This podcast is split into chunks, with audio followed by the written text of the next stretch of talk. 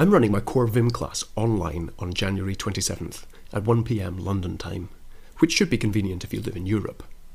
Tickets cost £160, but you can get the early bird discount of £145 if you buy yours before January 24th.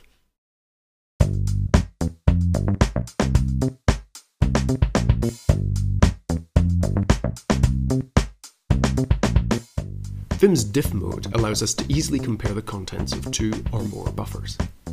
We can start Vim in diff mode using the vimdiff command, or if Vim is already running, we can switch to diff mode using the diff this command. The beauty of the diff this command is that it works with unnamed buffers, whereas vimdiff can only work with files. Here I have a draft of the show notes for a previous Vimcasts episode. Since publishing this episode, I've made a couple of changes in the Vimcast CMS, and now I'd like to compare my local draft with the latest revision. You may already know about the vimdiff command. We can call this from the command line, giving it two or more file names. Vimdiff launches Vim, creates a window for each specified file, and highlights the differences between them. We have a slight problem here though. One of the text files we want to compare is contained in a text area on a web page. Before we can use vimdiff, we'll have to put that text into a file. I'll do so by copying the contents of the text area to my clipboard, then saving it to a file. I'm using the pbpaste command here, which is specific to OS X. Now we can run vimdiff.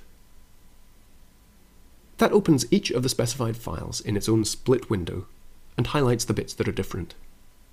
I can jump forward and back between the changes using the square bracket C commands. If I wanted to resolve these differences, I could use the diff put and diff get commands. Check out episodes 32 and 33 for a demonstration of how they work. Well, that's one way of comparing these two drafts, but I'm not too keen on this workflow. I have no further use for this temporary file, so I'll have to clean up afterwards by removing it. Also, I usually have an instance of Vim open already, and I'd prefer a workflow that didn't require me to open a fresh instance of Vim. Let's see if we can come up with a better workflow. I'll launch Vim, as usual, and set up a couple of split windows. Suppose that I'm working on this local copy, and I decide that I want to compare it with the latest revision. I want to keep this workspace as it is, so I'll open a new tab page with the current buffer. Next, I'll open a new empty buffer in a vertical split. I'd like to keep my draft on the left, so I'll swap the position of these two split windows. Then I'll copy the text from the text area on the web page and paste the clipboard contents into my empty buffer. Vim lets us start diff mode with the contents of our existing windows by running the command window diff this. Boom. We can see the changes between these two versions. The nice thing about this technique is that we can use an unnamed buffer. There's no need to write the text to a temporary file. In this case, the buffer on the left corresponds to a file on my local file system, while the buffer on the right has no associated file.